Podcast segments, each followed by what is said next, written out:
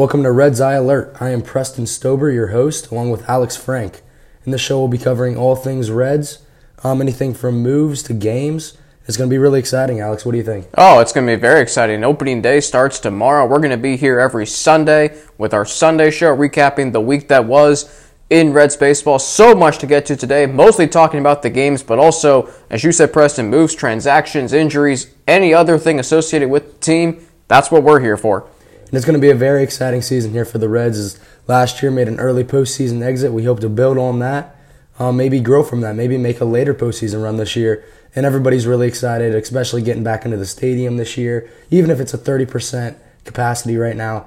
Very exciting season and we're just going to be here for all of it. We're very excited. Absolutely. 13,000 fans approximately will be allowed in Great American Ballpark this year, as you alluded to, Preston. And getting fans back in the ballpark is great. We're excited to get back to the ballpark, and we're excited for a full MLB season this year. It's going to be very exciting. I mean, like I said, a very exciting team, very exciting season. Like I said, we're going to be here for all of it, and we hope that you guys can stick with us throughout. It's going to be a really fun show.